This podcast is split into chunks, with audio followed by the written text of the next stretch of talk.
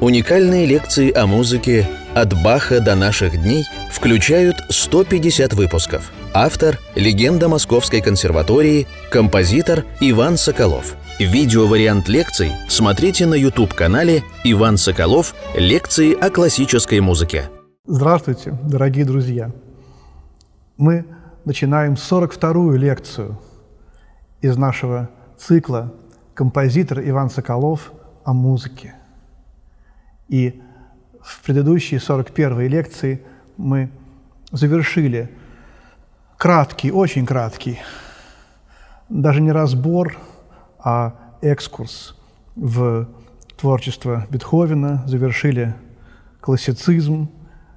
Э, классицизму было посвящено 9 лекций.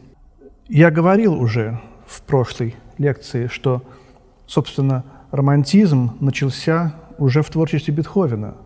Первое, по-моему, первое романтическое его сочинение – это первая часть лунной сонаты. Может быть, даже и последняя тоже. Третья.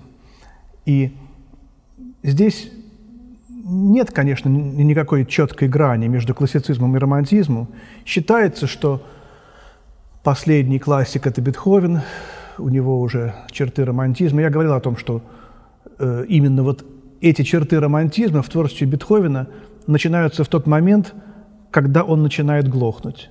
И вот эта глухота, она, как ни странно, очень созвучно оказалась вот этому новому, постепенно нарождающемуся в искусстве, не только в музыке, а в искусстве течению. Во всех искусствах происходит примерно одно и то же. Классицизм, он же и в живописи, и в поэзии, и в литературе, и в архитектуре классицизм. И вот в музыке все происходит на несколько лет, а может быть даже на несколько десятилетий позже. Любой стиль, э, который приходит в общество, там барокко, классицизм, он сначала приходит в виды искусства более такие легкие, практичные связанные, с, например, с языком, с поэзией. Поэзия, проза. Поэты самые чуткие, видимо, или, может быть, у них, так сказать, слово самое, ну, такое естественное, естественный материал искусства. Потом архитекторы, потом художники, потом и вот последние музыканты. Почему? Самый абстрактный, самый какой-то эфемерный вид искусства, музыка, какие-то звуки, которые сотрясают воздух, колебания, дух человечества. Как передать в колебании воздуха? Вот это называется в культурологии стадиальное отставание музыки от других видов искусств. Ну, самый яркий пример – это «Черный квадрат Малевича». Все знают эту картину.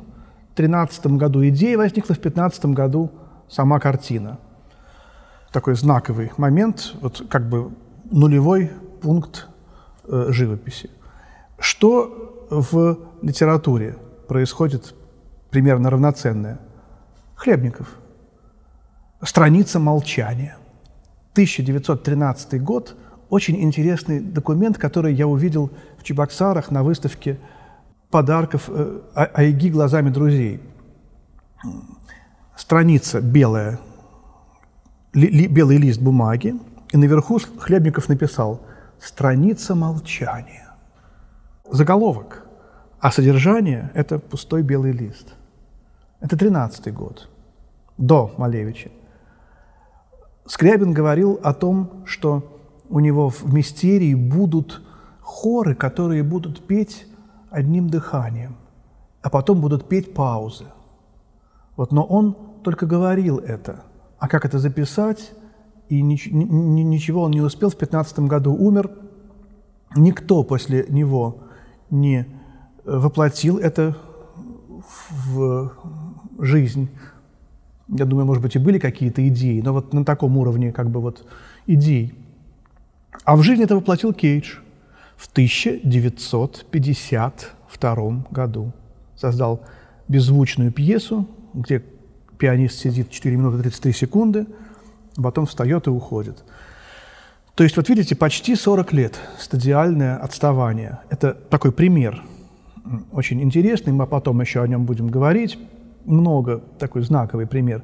Но, в принципе, всегда это и в нашей эпохе, которой мы сейчас занимаемся, начало XIX века, э, переход от классицизма к романтизму, постепенно проходит это. Вот Гёте, например. Гёте э, прожил огромную жизнь, 82 года. В то время столько почти никто не жил. И он захватил и классицизм, и романтизм. Он родился, я всегда поражаюсь тому, что он родился в 1749 году, когда еще жил Бах, он пожил один год на земле вместе с Иоганном Себастьяном Бахом, а умер в 1900, ой, 800, простите, 32 году, когда уже умер Шуберт. В 28 году умер Шуберт, он пережил Шуберта на 4 года. И когда умер Гёте, уже э, и, и Шопен, и Шуман, и Мендельсон создали свои первые великие гениальные творения. Им было уже за 20 лет. Такая интересная жизнь. И поэтому он начинал как классик Гёте, а э, заканчивал как уже представитель романтизма, хотя он, конечно, остался классиком, но он вот этот романтический дух почувствовал. И это ему принадлежит вот эта знаменитая фраза, что классицизм – это здоровое, а романтизм – это больное. Вот искусство вдруг заболело. Искусство вдруг стало... Что такое романтизм? Мы, прежде чем заниматься первым романтиком, в кавычках, конечно же, Шубертом – мы все-таки, наверное, эту лекцию всю, 42-ю, употребим на такие общие рассуждения о том, что такое романтизм, э, потому что это интересно. Вот, хотя э, это может быть догма догматическая позиция. Но вот, например, э, фраза Гёте «классицизм – это здоровье, романтизм – это больное». А что говорил Пушкин – мы все знаем Евгения Онегина с детства, как Ленский писал стихи, и Пушкин как бы пишет э, стихи от имени Ленского, и потом комментирует эти стихи. Так он писал темно и вяло, что романтизмом мы зовем. Вот это было написано в 1820-е годы наверное, в середине примерно 20-х годов, когда Пушкин создавал Евгения Онегина. И вот эти два слова Пушкин, как всегда, предельно краток. Темно и вяло. Как понимали романтизм, что такое был романтизм для людей того времени. Причем Пушкин, надо сказать, он был вообще по духу своему классик. Пушкин э, любил Моцарта, Моцарта Сальери – и как ни странно, у Пушкина нет ни одного упоминания о Бетховене, который умер в 27 году, когда Пушкин еще, так сказать, был в отсвете лет. И произведения Бетховена исполнялись впервые.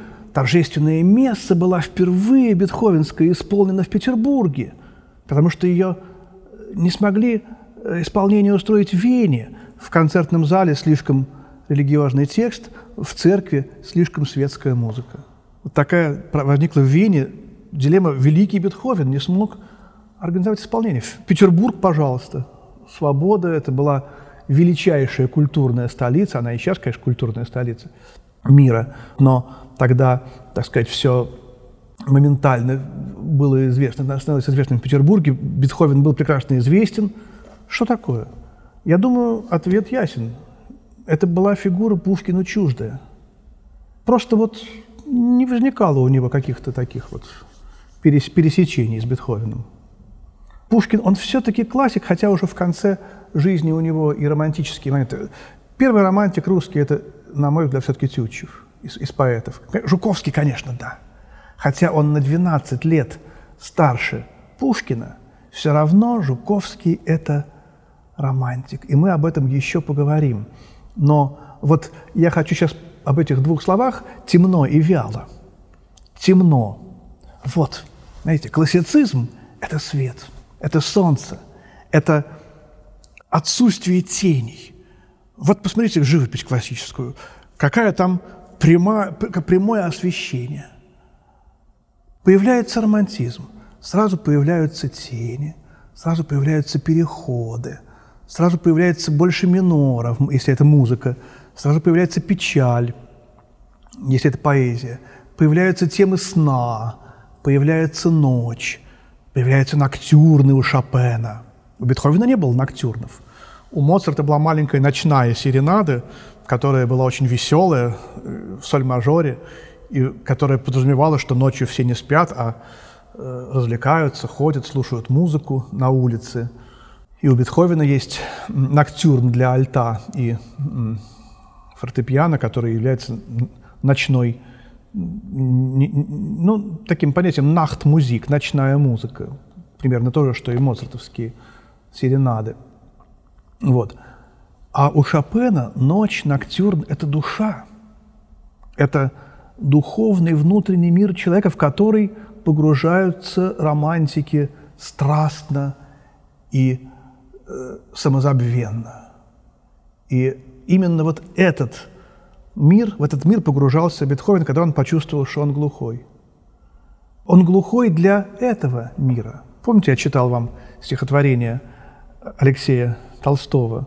«Художник, будь глух, будь глух, как Бетховен, для этого мира, но открывай свои уши и зрение для того мира». Вот. И вот это начали делать романтики, к которым и Алексей Толстой принадлежит. Вот они – начали вот это, этот новый, новый как бы способ понятия, понимания мира, способ жизни, э, углубления в себя и постижения Бога. Ведь Бог, Он как бы э, и максимально далеко от нас в этом мире, где-то высоко, выше Его нет ничего. И Он же максимально глубоко там.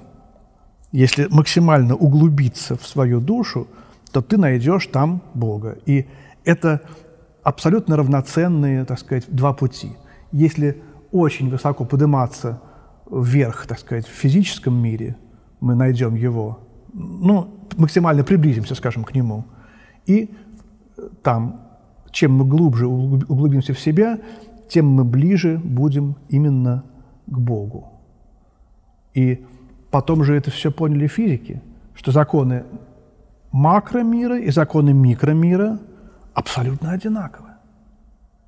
И атомы, электроны, и частицы мелкие, и галактики, Вселенная, все, все по одному и тому же строится принципу. И вот это вот совершенно удивительный момент, это все соответствие науки и искусству здесь тоже есть. Все это романтики постепенно начали постигать и Бетховен, и Шуберт. Вот темно. Темно – это э, гениальное слово. А вяло, ну это понятно. Классицизм – это сила. А здесь увядшее, больное. Больное. Вот э, Пушкин в сущности повторил эту фразу Гёте. Романтизм – это больное. Вот, темно и вяло. А вторую гениальную фразу о романтизме сказал Гейне – Генрих Гейне. Немцы говорят Хайнрих Хайне. И правильно делают. А Генрих Гейне – это перевод. Фамилии имена тоже могут переводиться. Вот. Хайнрих Хайне сказал, что мир раскололся. Вот эту фразу я помню из уст моего папы, искусствоведа Глеба Ивановича Соколова. Вот он, когда говорил о романтизме своим студентам многочисленным, многие из которых до сих пор живы, вспоминают его. Вот он говорил, приводил фразу эту и нам дома, вот своим детям. «Мир раскололся, и трещина прошла по сердцу поэта». Гениальная фраза. Трещина.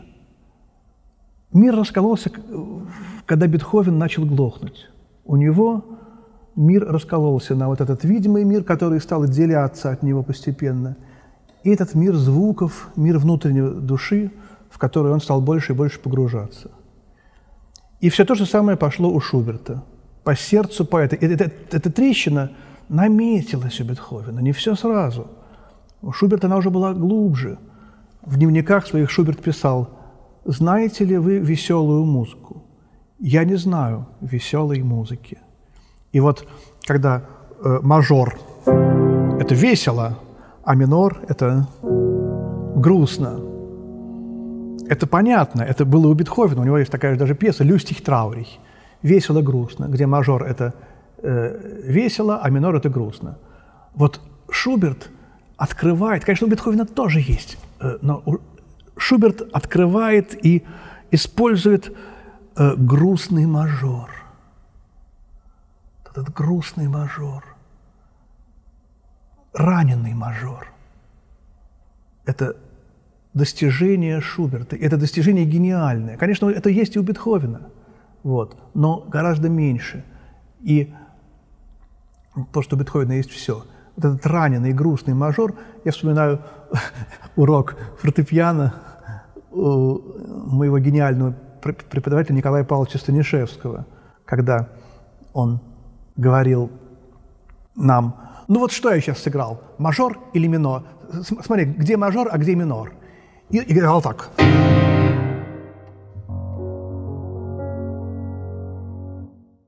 И мы говорили, первое – это мажор, а второе – это минор. Потому что громко – значит весело, а тихо – значит печально. На самом деле первое громкое было минор, а второе – мажор. Об, обманка такая. Николай Павлович нас обманывал. Вот, это попалась моя сестра на этом. Мне было... Я был меньше, младше. Мне было забавно. Вот. Стирается грань. Мир разделяется на две части – отделяется добро от зла. И вот почему назвали, назвали романтизм э, романтизмом. Роман, роман – это литературный жанр. Что должно быть обязательно в романе? Любовь. И вот э, в романтизме, в романтическом искусстве э, две главные темы – это любовь и смерть. Любовь и смерть. И, в общем-то, в нашей жизни любовь – это рождение какой-то новой жизни – а смерть – это тоже переход куда-то в в иной мир. Вот эти две главные темы, которые больше всего волнуют человечество, это и стало содержанием романтизма. Посмотрите, вот гениальная совершенно поэм, баллада Гёте «Лесной царь». Вот, все мы ее помним в переводе Жуковского «Кто скачет, кто мчится», под хладную мглой ездок запоздалый, с ним сын молодой. Отец на груди несет сына, мчась на коне. Сын болен. Вот видите, болен. Романтизм – это больное, а классицизм – это здоровое. Отец – это классицизм, а сын – это романтизм. И сыну грезятся голоса этого лесного царя, который хочет его к себе взять в лес. Там у меня дочерей много. И вот э, это опять же иной мир. Это ночь, внутренний мир человека. И когда приезжают они на постоялый двор, то сын оказывается мертв. Вот она смерть, вот она трагедия, вот он конец искусства, к которому романтизм плавно приближается. Последний романтик – это Скрябин, который провозгласил смерть искусства – которая наступит э, в тот момент, когда он напишет свое последнее сочинение «Мистерия», и мир закончится. Вот. Но до этого еще далеко. Это я как бы беру две крайние точки. Начало, конец Бетховена, начало Шуберта и э, позднее сочинение Скрябина. Эта удивительная баллада, она сразу была положена на музыку Шубертом. Есть такое воспоминание, как кто-то из его друзей, он жил в конвикте, они общались очень много, это общежитие примерно, так, такой вот интернат как бы. Вот. И кто-то ему прочел «Лесного царя», не помню, Шобер или кто-то из его друзей. Э, Франц изменился в лице и стал ходить э, по комнате, отключившись, и что-то что бормотать и напевать. И эти слова сразу на музыку у него легли. Вот и тут же, через несколько часов, возникла эта баллада. И баллада это возникла баллада Шуберта «Лесной царь», опус 1. Вот. И музыка это повлияла на Шуберта прежде всего. Все творчество Шуберта, все его сочинения проникнуты духом этого лесного царя. Этот лесной царь повторяется где-то во всех его быстрых вещах. Вот начало.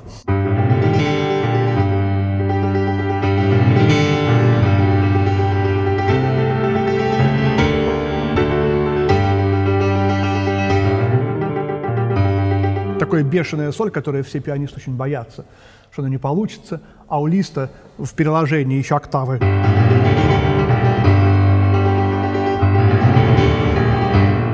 Лист еще усилил это. Вот эта скачка, скачка, э, мы слышим копыта. И соль присутствует в первом экспромте Шуберта, как некая вселенная. Вот, и много в, в последних экспромтах. Мы еще будем говорить об этом, об этих ритмах скачки. И конь. Здесь еще надо про коня вспомнить, который скачет – конь, всадник и дитя. Это три существа, которые несутся во времени. А конь в традиции вообще поэзии – это тело, а всадник – это душа, а ребенок – это дух. Дух, душа и тело. Как Лука, воин Есенинский, написал книгу «Дух, душа и тело» три ипостаси человеческого существа. И вот Гёте это уловил в своем «Лесном царе». Конь, всадник и ребенок. Знаете, вот я думал об этом э, где-то в 90-е годы, в 95-м, 6 году. И вот оказываюсь я в Вологде. Попадаю я в Вологду. Это отдельный разговор, почему и зачем. И вот там Кремль. И Кремль знаменит конечно, тем, что там много храмов, но там жил Варлам Шаламов и Батюшков, великий русский поэт, который сошел с ума и последние годы, современник Пушкина, но последние годы он жил там, вот в Вологде, на покое. У него был, как тогда говорили, расстроен ум – не, неизвестно, что это было, я, я, по крайней мере, не знаю, какая это была болезнь, но он последние лет 20, наверное, ничего не сочинял, не писал стихов. И вот памятник батюшкову, вы знаете, поразительный памятник. Стоит поэт, ну, небольшого роста, держит уздечку. Вот, и уздечка – и огромный конь отдельно совершенно стоит. И вот вам, пожалуйста, памятник батюшка. Конь в два раза или в три раза больше, чем поэт. Ну и понятно, конь большой, человек маленький. Зачем? Я уж не помню, кто. И вот тут я понял, и как раз об этом во всем думал, о блесном царе, я понял, что конь – это тело, а всадник – это душа, которая когда ум расстраивается, повреждается, душа, она из тела немножко выходит, они немножко не, не совпадают друг с другом, не в гармонии. И вот скульптор, не помню, кто это, это можно в интернете сразу моментально посмотреть, сейчас не помню просто. Вот скульптор гениально схватил этот момент. И сознательно или, или бессознательно, я не знаю, это не важно. Точно так же памятник Шолохову, тут вот с конями, с этими плывущими в реке. Но это сейчас много, можно много говорить об этих находках в жанре скульптуры. Вот, но вот этот момент совершенно удивительный, момент символизма. И когда, значит, Гёте пишет «здоровый отец», это как бы вот некая, так сказать, сущность э, классическое наше тело, которое здорово. Ну а почитайте Лермонтова. Вот я говорил о том, что Тютчев первый романтик. Ну, ну да, и Тютчев, но и Лермонтов тоже. Хотя, смотрите, Тютчев 803 года рождения, всего на 4 года младше Пушкина. Э, Лермонтов 14 но получилось-то так, на, на 11 лет младше Тютчева, но получилось-то, что Лермонтов невероятно рано начал писать свои стихи, и уже году в 28-м, 29-м, 30-м он совершенно гениальные вещи пишет. В 14, в 15, в 16 лет. И вот именно в это примерно время Тютчев как бы созревает. Он не так быстро созрел. Э, тютчевские вещи, э, вот, вот тоже характерный момент очень. Тютчев отправляет свои стихи в современник Пушкину. Пушкин их не замечает. Загадка. Ни слова о Тютчеве, о гениальных его стихах. Он их публикует, но вот это тот, тот же самый ответ на вопрос, почему Пушкин не заметил Бетховена. Но это не его было, не его. Он был в другом мире. Вот этот момент. И это был, Пушкин был все-таки классик, потому что, хотя он по времени, так сказать, вроде бы, так сказать, с Бетховеном э, в, в одно время как бы жил, да, ну, позже, позже Бетховена даже, да, романтик, вроде бы должен был быть. Подумаешь, там, 99-й, там, 803-й. Нет, он был классик. Потому что не было еще в, Руси, в России гениальных классиков. И вот мы как-то очень долго сейчас уже от, от, от музыки отвлеклись, но очень интересная тема. Вот. Она меня очень волнует, наверное, потому что вот эта романтическая эпоха в искусстве, она невероятно э, глубоко затрагивает все существо человека, нашу душу. Вот э, музыка. Какое искусство музыка? Рациональное, эмоциональное или духовное или физическое? Дух, душа и тело. На, на что из этих трех э, ипостасей человека больше всего действует музыка? Все, конечно, ответят на, на душу. На тело это сейчас вот рок, там какая-нибудь, или там музыка, музыка, под которую зарядку делают. На дух это церковное пение. Это уже не музыка, это больше, чем музыка, это богослужебное пение. Как говорит замечательный, гениальный, прекрасный Владимир Иванович Мартынов. Богослужебное пение – это не музыка, это больше, чем музыка. Вот это действует на дух. А на душу воздействует наша музыка, она посредине. Это царский средний путь. Вот. И вот такая получилась 42-я абстрактная, без, без музыки почти лекция, все так на словах, но она нужна, потому что мы вступаем в большой, в большой э, период, вступаем в XIX век, вступаем в романтизм, у нас будет и Шуберт, у нас будет и Шу, Шопен, Шумана будет меньше, потому что, не знаю почему – так сложилось. Будет Шуберт, будет Шопен, будет Лист, будет Брамс э, и русские романтики, конечно же. Мусорский, Чайковский, Скрябин, Рахманинов. Вот. А на этом мы пока 42-ю лекцию нашего цикла э, композитор Иван Соколов о музыке завершим. И пожелаю вам, дорогие друзья, всего самого-самого доброго и наилучшего. До свидания.